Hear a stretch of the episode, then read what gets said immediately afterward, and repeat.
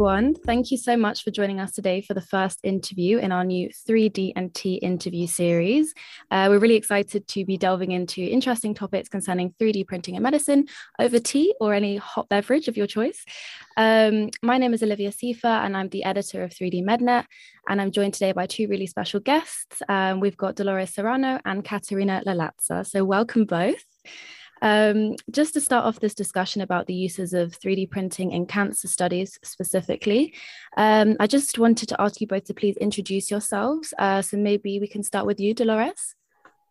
Thank you very much, Olivia, for your kind introduction. I am Dolores Serrano. I'm working at the School of Pharmacy in Complutense University of Madrid as a senior lecturer currently. Great, thank you. And Katerina? Hi, my name is Katerina Lalatsa. I'm a reader in nanomedicine at the University of Portsmouth in the UK. And my background, apart from nanomedicine, is essentially working with microfluidics and particularly with 3D printing of microfluidic devices in the areas of cancer. Great, thank you both. And so, um, I'm just kind of interested to to know what sparked your interest in 3D printing. It's obviously quite a niche area of technology, and why were you interested in applying it to cancer studies? Um, I don't know who wants to start. I think we started five years ago, and we just listened one in one conference to one of the main speakers from UCL, mm.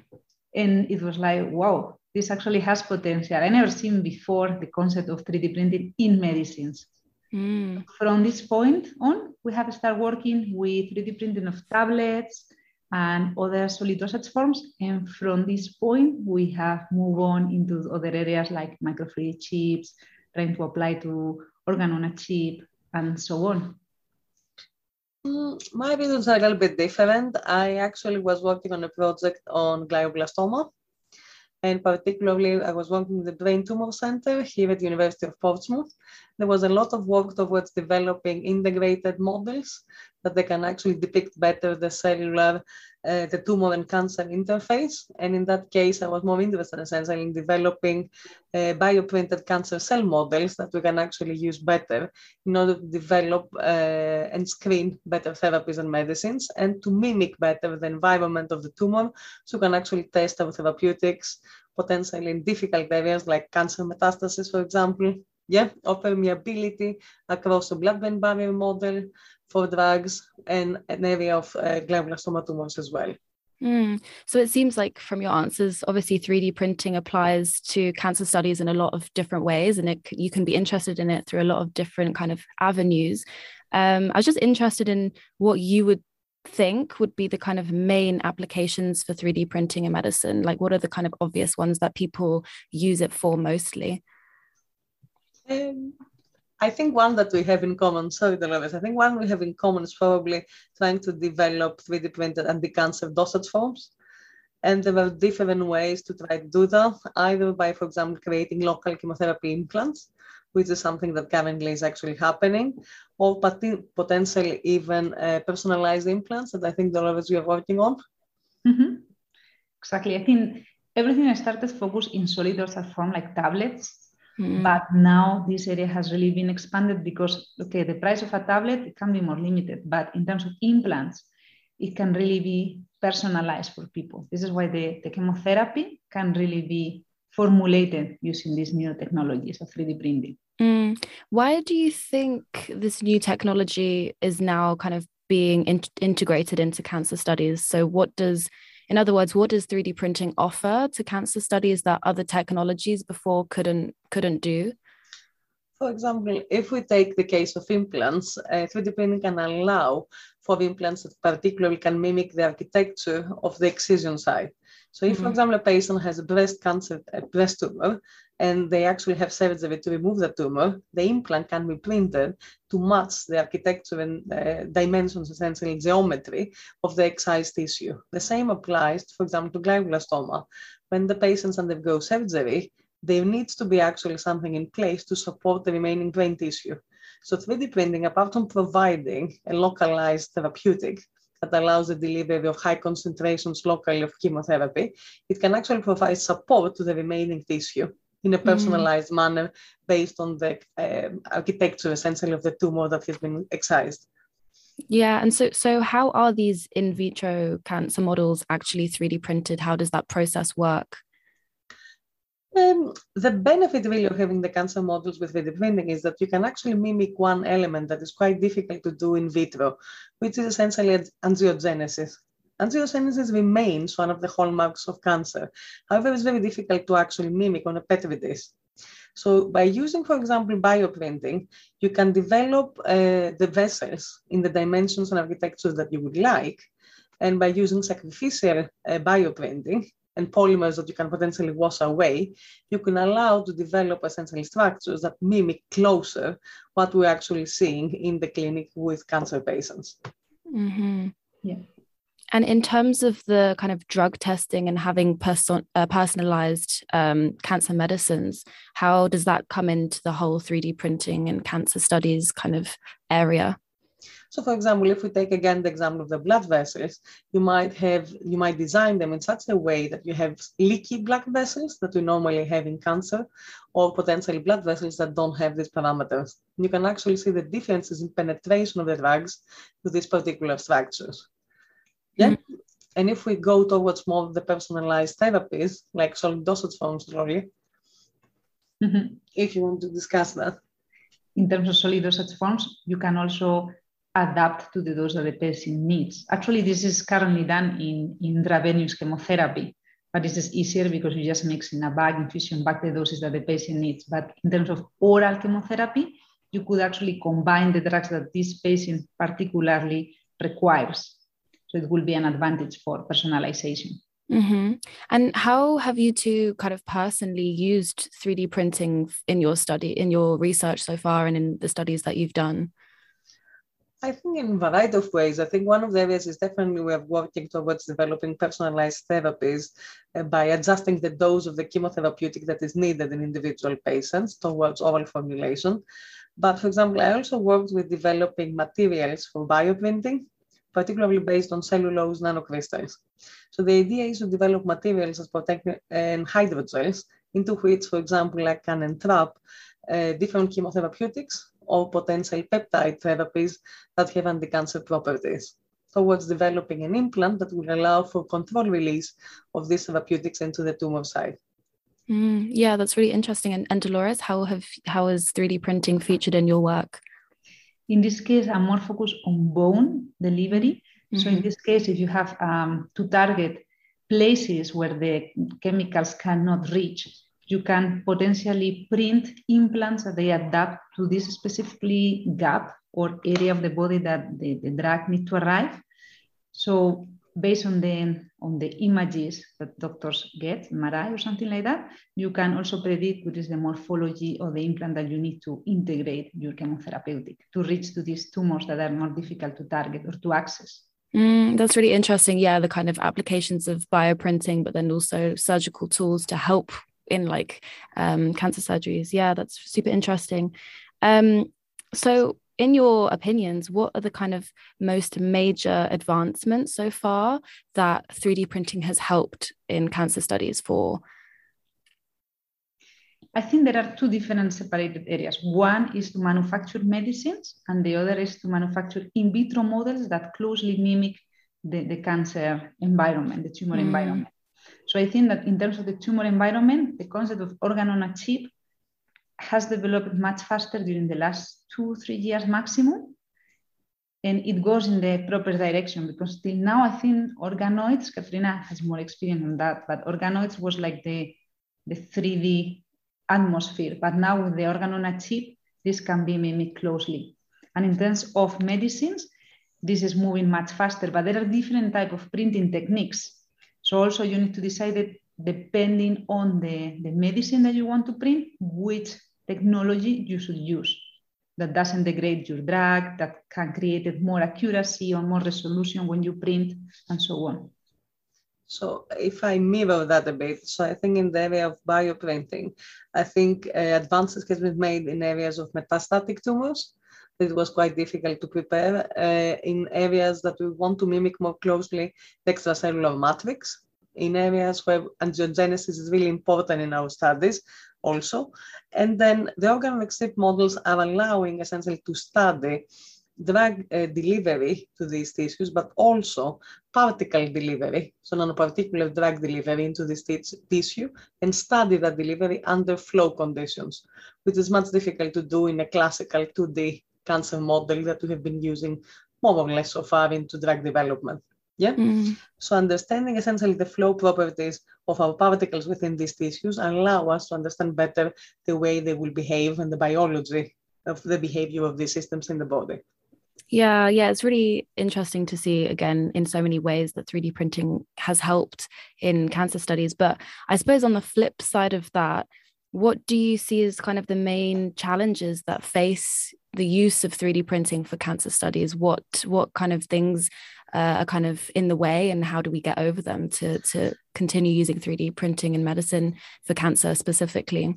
I think for me, one of the issues is still the materials. That the mm. materials that we can actually use are expanding, but there are still not as many as potentially most of us would probably like, uh, which limits essentially the interaction of the cells with these materials in some ways. Uh, the materials are also very important because without the correct materials, you cannot get the architecture detail that you're actually expecting from 3D printing. And that is a lot more challenging for bioprinting than classical, for example, fused deposition modeling. Yeah. So apart from the materials, and I think the, you know what I mean, uh, having the correct material that will actually allow your cells to grow and integrate in the format that you want is critical. So I think one of the areas is that for me that essentially needs definitely to be expanded. Uh, other things that I can think of is that sometimes it's quite difficult to integrate the different types of bioprinting or printing techniques within the same printers. And it, that, it is mm. quite time consuming to develop models and requires particular expertise to develop uh, good models essentially that can be reproducibly uh, giving you the results that you want. Yeah. Mm. So reproducibility of these models and essentially good quality materials with adequate rheology and properties that can integrate well within the cells, I think for me are the two uh, main challenges I think going ahead. Uh, there is work on how to actually try to optimize that, but I think there's still a little bit more work in terms of managing to get a good printing in the lower end, yeah, and good resolution, particularly towards creating blood vessels. Mm, and also to bring it to the clinical translation. I mean, Katrina is running now a project to bring this technology to the hospital because ideally you should be manufacturing these medicines in the hospital to deliver it to patients. It's not so straightforward. Mm. We need, I mean, the process has to be simplified. This is why it's like they're a bit more reluctant because you want to manufacture a medicines that you are certain about what you have produced. And still you have some limiting issues like the how you clean the 3D printer to avoid cross-contamination. So these steps has to be simplified or making making it easier mm. for hospital pharmacists to apply. Yeah. So even if we talk about personalized medicine in that respect, we still need to be able to produce quality formulations, yeah, for our patients. And we need to actually have enough proof of concept studies to validate that this is actually the case, yeah, happening in the clinic or in industry for that matter. For industry, it's a little bit easier because that can be part of the batch process manufacture. But I think if you try to actually do it in a hospital environment, that does require to be demonstrated, yeah because we don't have the same type of expertise available in these facilities. Mm. And I'm just wondering because obviously you're mentioning, you know, the applications in in in hospitals and in practice. What are the kind of regulatory issues that face 3D printing? Because it's obviously such a kind of new and you know quite a breakthrough technology in ways. And with that, as with all things that concern, you know, the medical world, there's regulations that have to be abided by. So what are the regulatory issues that kind of come into play when we talk about how we can apply 3D printing in hospitals and, and so forth? So an easy example will be considering solid dosage forms that typically, uh, in order to get actually licensing, you need mm-hmm. to characterize the release profile and then oral, for example, bioavailability. But that might not be the case, and the same, uh, the same essentially uh, regulatory framework might not apply in the same way in a 3D printed dosage form, again, based because of the materials that we are actually using to prepare these formulations. So majority of the formulations is, uh, for majority of the formulations, much easier to obtain control release. Yeah, and sometimes it's much harder to obtain the immediate release profile. And if you do, you might end up with a more complicated formulation overall. Yeah. Mm. So, in terms of regulations, if you're trying to, to actually do pilot studies in, in, in a hospital or in a clinical environment, you need to actually, as you know, research, demonstrate that you can actually produce quality dosage forms reproducibly uh, with the adequate dose, and you need to validate that the expertise that you have on site is able to tell and characterize the formulation as well, which is not that easy at the moment as it is. Typically, hospital pharmacists, at least in the UK, are able to work with parenteral formulations and assess them for quality, but not so much when it actually comes to oral solid dos- do- dosage forms, and particularly even further for 3D printed dosage forms for that matter. Yeah. Mm. And Dolores, do you have any other insights you'd like to add? I think the printers has to be really adapted to avoid cross-contamination because especially in the laboratory, when you swap from one formulation to another, there is some certain risk that you drag some uh, remnant from the previous drug or previous medicine. So I think this is unacceptable from a hospital point of view. So I think the new printers have to uh, adapt or they have to be easier to clean or new cartridges they should be used when you change the type of formulation because without this i think the authorities are not going to really approve or allow this type of manufacturing mm, mm. And so you know considering these regulatory issues and you know issues that we've spoken about the limitations of 3d printing and the challenges how do you see 3d printing when applied to cancer studies? Do you see it as something that has, you know, a lot of potential in the future? Do you see it as something that should be integrated with other technologies? How do you see, yeah, 3D printing generally when when we apply it to cancer studies going forward in the future? Now it is currently used to predict, uh, to guide um, different surgeries. For example, when the patient has a tumor, they actually print the tumor and they try to understand the different surgeons how they're going to operate with these models that they can actually touch and visualize. Mm. So this is already done, but from this point to actually move it into clinical translation, it will take us a few years to mm. make it possible. I think again it has to be able to demonstrate that the materials that we are using are actually do not require further toxicology that they're actually materials that we can already uh, use in humans without any issues related to that. The other issues, the materials, if you're talking about implants potentially that will stay in the patient, they need to demonstrate how they will actually be biocompatible and demonstrate that that is not going to cause further concerns in the long term and that they're actually able to maintain their physical properties in the long term if they are not going to be dissolvable in the body. Yeah, so we need to actually maintain, if for example it's a breast implant, that it will maintain yeah, the shape and the strength over time and won't necessarily fall apart when the implant essentially is integrated in the body.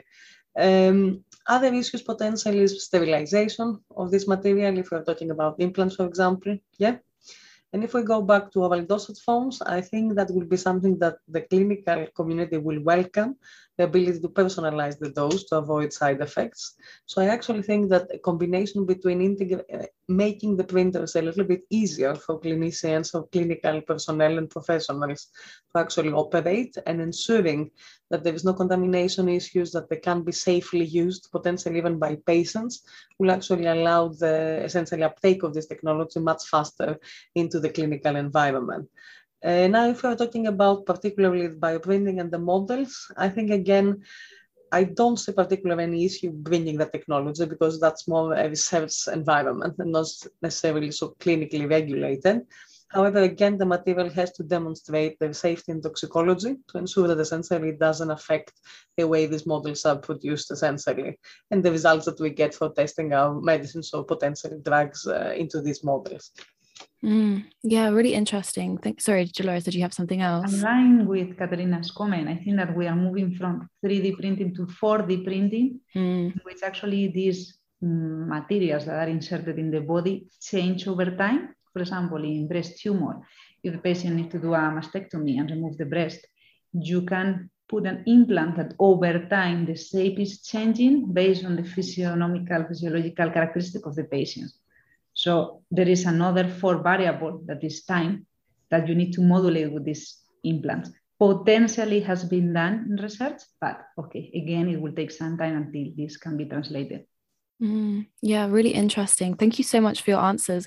I just kind of wanted to end on, I suppose, more of a personal note, um, just following on from International Women's Day that happened last week, um, I was just wondering, you know, as women working in STEM careers and in 3D printing, um, I just wanted to kind of open up the floor to ask if you know there were any things that you wanted to share about maybe how you have felt that your gender has played a role in the development of your career? And obviously 3d printing is very kind of man dominated area of research specifically within science. So um, yeah i just kind of wanted to ask about yeah, your experiences of being women working in 3d printing.